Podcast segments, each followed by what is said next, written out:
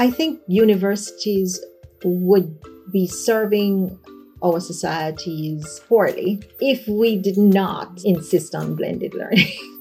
because our students will not be able to survive if they cannot manipulate this environment. The pandemic's most significant impact on higher education is the shift to online learning and teaching. But when we start to move back to campus, should we retain some elements of the online experience? Will blended learning, that's combining online materials with the traditional classroom experience, become the new normal? What benefits does this approach bring for both staff and students? The capacity of the academics has been enhanced.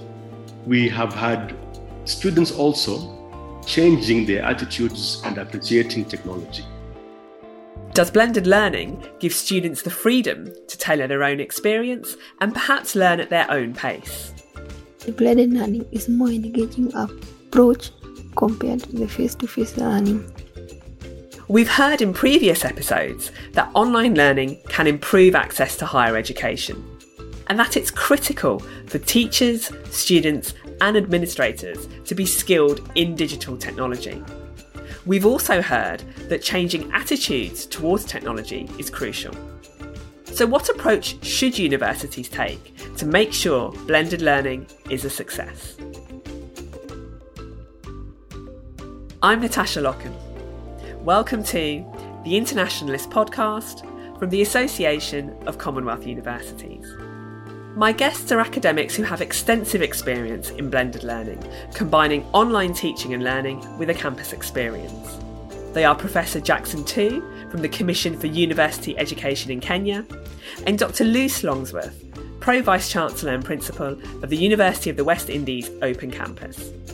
But before we hear from them, here's Christine Koine, a first year information science student at Kenyatta University in Nairobi, Kenya. We asked her what she thinks of the blended learning experience.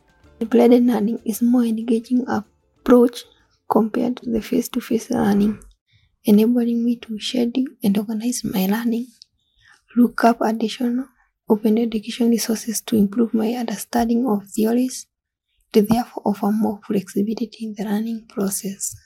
I can also easily access resources like ebook, journals, videos, and other multimedia resources Blended learning gives me an opportunity to collaborate with other students in my class through discussion forums, chats, and do quizzes and assignment for which I get immediate feedback from my course instructor. On the whole, I believe technology has transformed the way we students learn in the university. So for Christine, blended learning has been a positive experience, an improvement on face to face learning. The Partnership for Enhanced and Blended Learning, known as PEBBLE, has been helping universities across East Africa share teaching resources by developing quality assured, credit bearing courses delivered through blended learning. The Pebble partnership is led by the Association of Commonwealth Universities, working with institutions in Kenya, Rwanda, Tanzania, and Uganda, with technical partners based in the UK and Canada.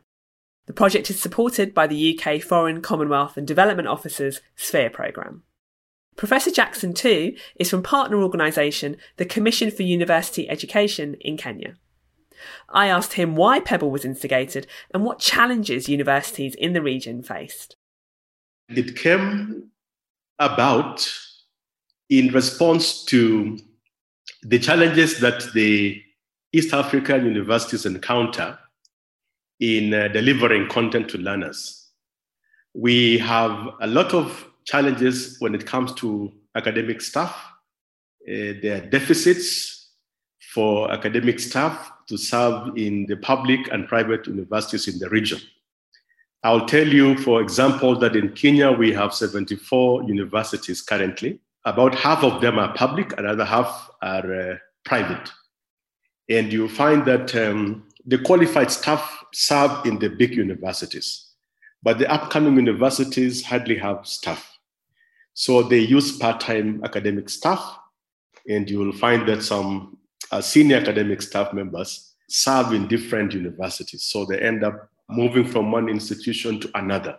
And that is uh, very challenging in terms of time, in terms of delivering quality content. So, blended learning is an intervention that comes in to promote quality teaching, quality learning with programs that are developed by qualified staff, which are packaged in a module and can be shared across the many universities. In so doing, it is possible to expand the access to university education and equity because we have well qualified staff developing and producing uh, quality modules that can be used online. And it is blended because we haven't yet reached a level where we can be comfortable that a program can be offered 100% online. The project's been running for several years now. What changes have happened as a result? First and foremost, we have had the training of the academics in terms of appreciating technology and having a better sense of developing modules. Staff, academic staff for the universities that have been participating, and even for us as, um, as a regulator, the change that has happened is that it has prompted us to review our um, QA mechanisms and framework for evaluating and assessing online programs. So, number one, the capacity of the academics has been enhanced. Two is that we have had students also changing their attitudes and appreciating technology. They are now better equipped in terms of technology use and technology uh, consumption. It has helped the regulators to review their, their tools of QA with respect to online learning. That today we have been able to revise and borrowed a lot, cross referenced with the QA mechanisms that were developed for Pebble learning. And it, that has been very, very helpful in terms of building the capacity improving the tool to make it more robust and make it more focused to this kind of platforms. I'd like to return to the point you made about sort of attitudes towards technology and the phrase you use an appreciation of the diversity of ways of learning. And you know we heard a little bit about from the student from kenyatta. She finds blended learning a more engaging approach than face-to-face learning. And i wondered if you think that there's been a change or a shift in perceptions of blended learning. The COVID 19 pandemic uh, visited us last year in March, and universities were asked to shift their learning onto online or some format of um, technology. The institutions or universities that were already interacting with Pebble became the leaders or became the institutions that the others were learning from. There were some universities that were very quick those that already had made some investments in technology by investing in internet connectivity and other infrastructure that would support online learning were better off. But we had others that were completely still uh, behind and they have had challenges. So, in a way, uh, the appreciation of uh, what uh, Pebble or blended learning was, those that were doing blended learning was concerned, now it took it much more uh, seriously and helped them a lot. So before blended learning, they, there wasn't much you know, seriousness about using this system. But those that have now interacted have come to appreciate. In fact, the awareness of Pebble during that period last year now is now well, well known across the region. And many were saying, how can we join? What should we do to be part of this family of blended learning? So there is a, a demand. And you mentioned earlier there wasn't 100% confidence in the idea of a fully online course.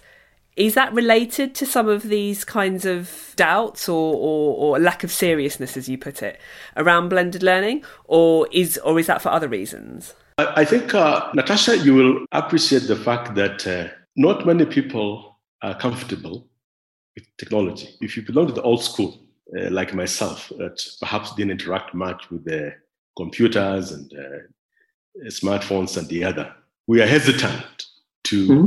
quickly jump onto the new uh, innovations in technology.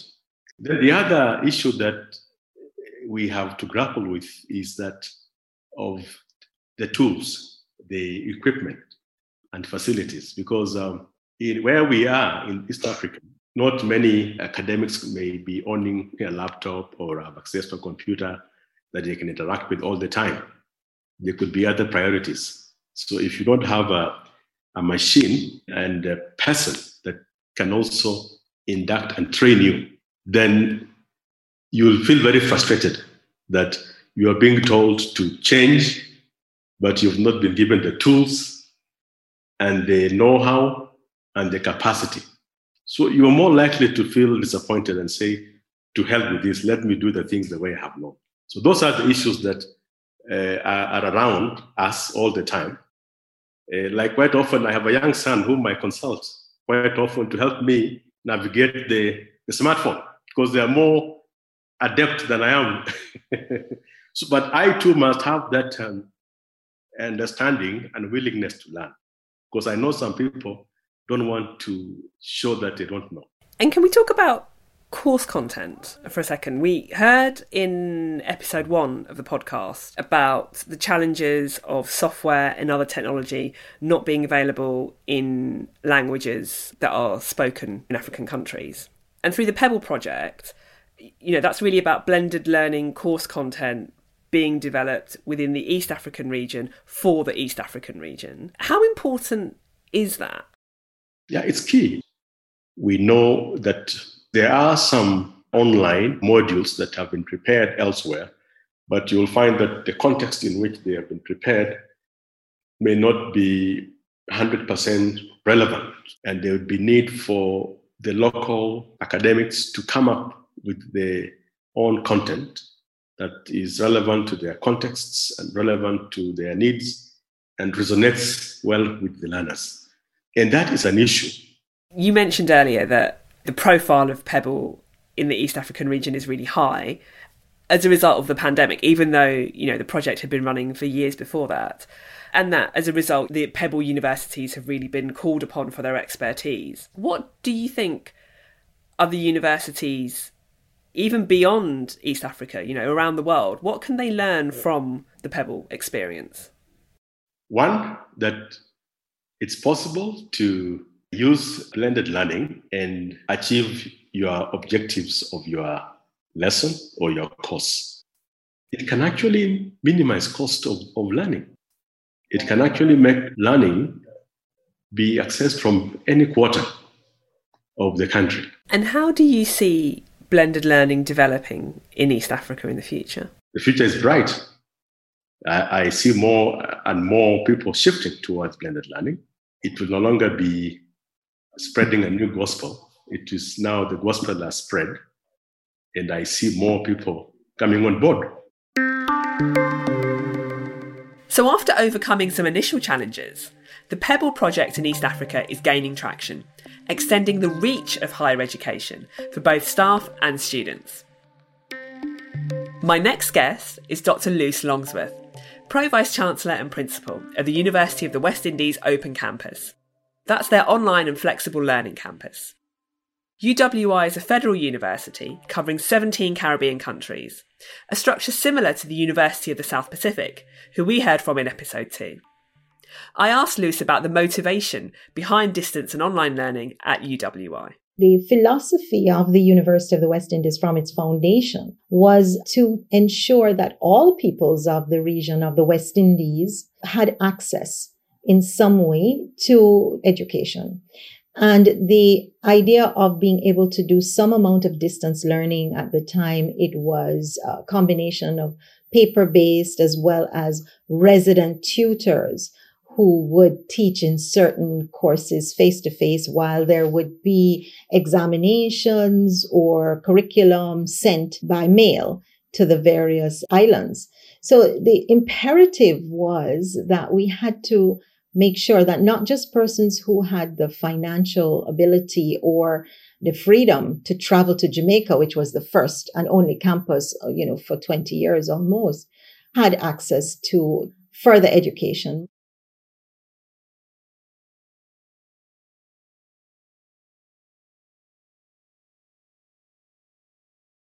The blended uh, approach was uh, at the time the way to go, clearly, because of the technology. Um, for the most part, no. um, we certainly do, I would think, um, more than 70% of online learning, but it is still blended in that we do have some synchronous uh, sessions. And we do have courses that have 50 50 or 70 30, depending on the nature of the course. By pooling the resources, through the technology, we can give everyone um, the same level of access to, to a higher education at the UWI. That's clearly been a motivating factor from the start for UWI. And what we've heard in previous episodes is that institutions around the world see online and blended learning as a way to reach more people. What challenges would you say universities setting off on this journey are likely to come up against? What, what advice would you give them?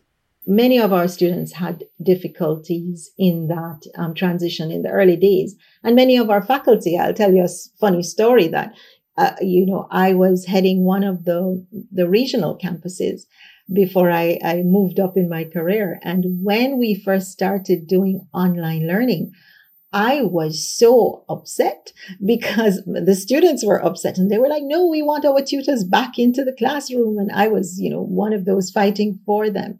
Um, and as we saw that it was a matter of just changing your approaches, it was a matter of of ensuring that people were were confident that this was not an inferior product that they were being given that was the key issue we had. That people thought that online learning was, or, or even a blended approach, was an inferior product to sitting in a hall with 300 other students with a sage on the stage, you know, there. And uh, that was a major hurdle that we had to overcome. And, and we did that in, in several ways. We ensured that our programs went through the same hurdles as all the programs of the UWI. And there is a single process, no matter which campus is putting forward programs. We ensure that our faculty were properly approved, that they were um, clearly qualified, but also that they were trained. And in a way that, that put us ahead because we were giving um, pedagogical training to faculty, to tutors, who would normally have just stepped into a face to face classroom with no training, just their subject matter expertise. So we did quite a lot of work in that way to ensure that not just our students, but our faculty as well, our administration, our publics, our employers did not think that this was some kind of inferior degree. Uh, our degrees do not say you know, a, a, Bachelor of Science online, it says a Bachelor of Science of the University of the West Indies. And in that regard, the University of the West Indies is very, very proactive and very ahead of the curve. So you spoke about the training you offer staff and continuing professional development. And I know that UWI recently announced the creation of a new interactive digital centre, and that's about developing content using augmented and virtual reality. How will those tools be used in blended learning? Oh, this this most recent development is is really one that is going to take us into another level of blended and online delivery. One of the the challenges we've had, and particularly in terms of, of growing access, has been how to deliver some types of programs online. And also because there are limited resources in terms of professors or in terms of laboratories and so on, it has limited how much we've been able to move fully into the STEM subjects um, online. This is going to revolutionize that particularly. So we are already uh, moving into a more global environment for the UWI. As you know, we've moved up in our rankings tremendously over the past three years. We're in the top 2.5% of universities internationally.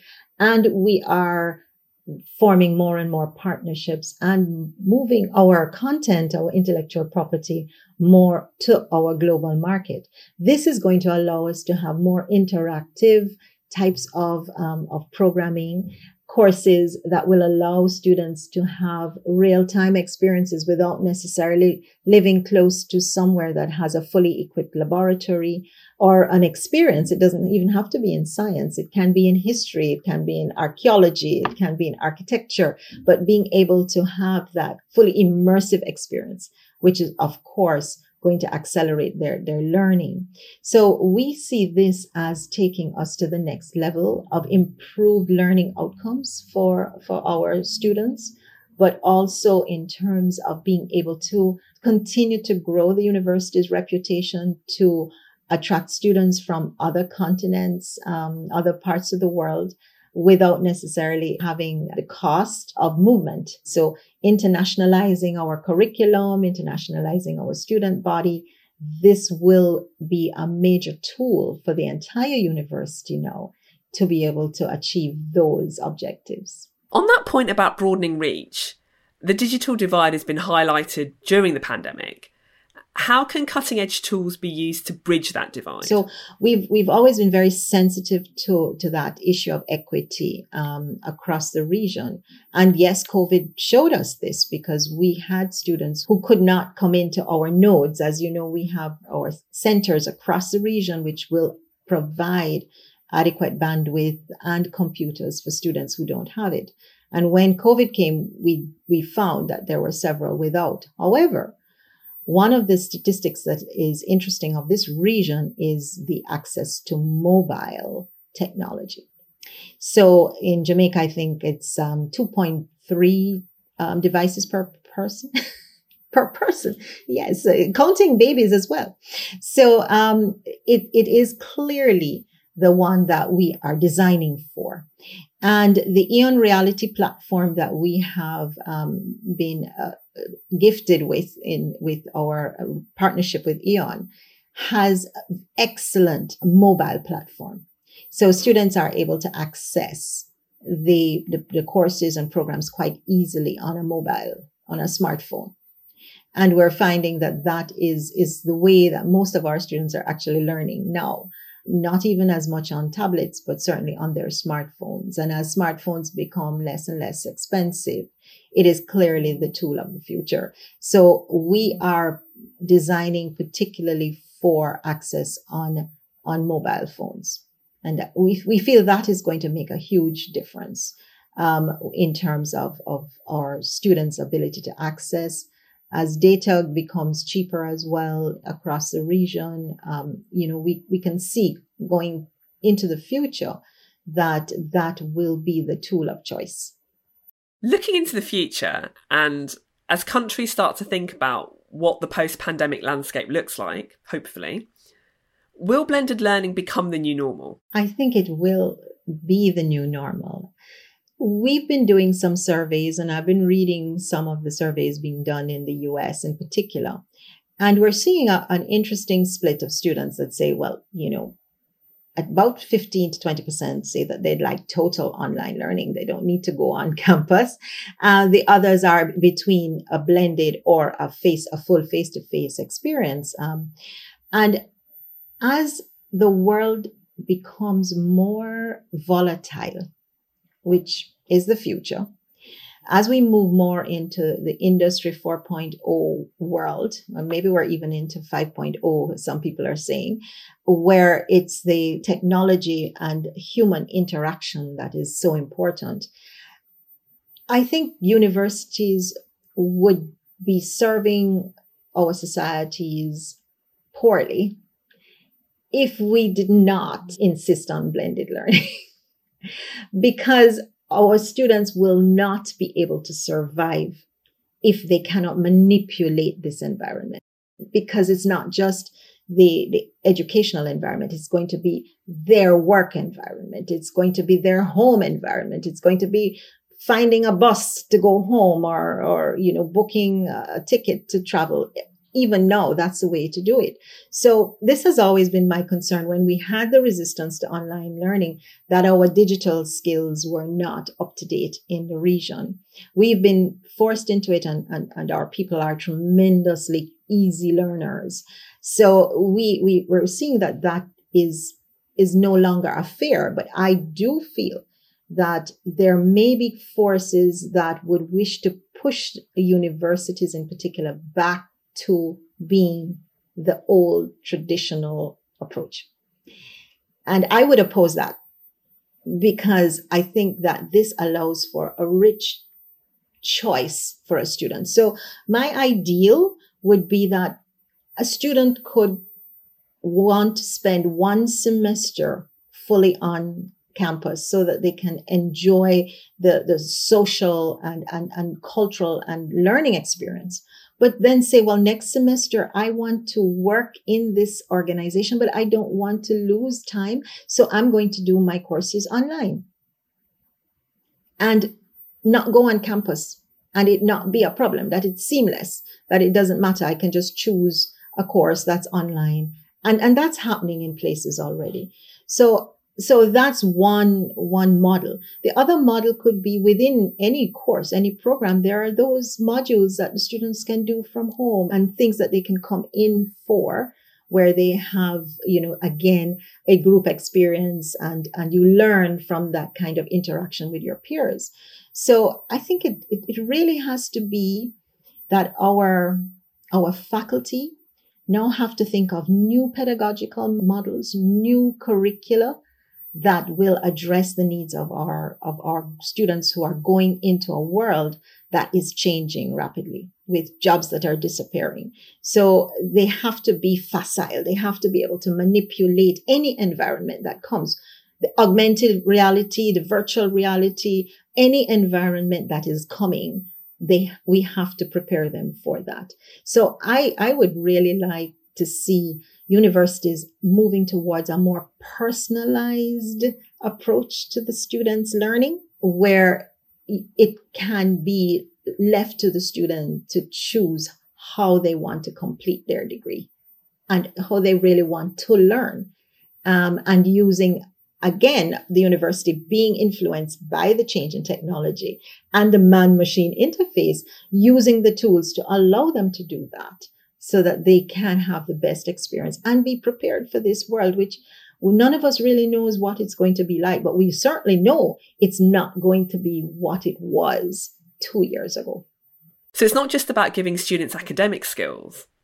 It's important that they also have digital skills to prepare them for the future. Absolutely. Absolutely. I, you know, it, it was a shock for me to see how many people in the Caribbean uh, during the pandemic really couldn't manipulate um, simple online activities instead of going into the tax office for instance paying online and and and you know the infrastructure that needs to be developed. And it's the universities that have to push that because this is the future. And the digital divide is not going to be so much digital divide within a country. It's going to be among countries. So if we don't create digital natives if we don't push it on all of our people to have a certain level of, of digital literacy, our countries will be continuing to, to lag in terms of development. I think I had seen that in something that the World Economic Forum had said maybe five years ago that it's no longer going to be an issue of poor countries versus rich countries. It's innovative countries versus countries that cannot benefit from innovation. That's the divide, and that's the digital divide right there. So our role is to, to really prepare our, our young people and also not to forget those persons who need to know retool because we can't forget those persons who have not been prepared that way. And our role as universities is really to move very much into, into professional skills development as well and not see it as something that is not the role of the university.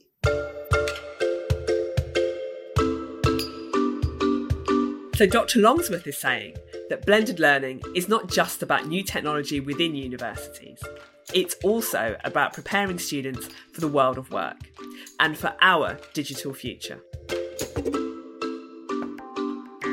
I'd like to thank Christine Koine, student at Kenyatta University, Professor Jackson Too from Kenya's Commission for University Education, and Dr. Luz Longsworth, Pro Vice Chancellor and Principal of the University of the West Indies Open Campus. The Association of Commonwealth Universities is committed to highlighting the issues that influence learning and teaching in our world. In the next edition, we'll be asking if blended learning is the new normal, where does that leave the university campus?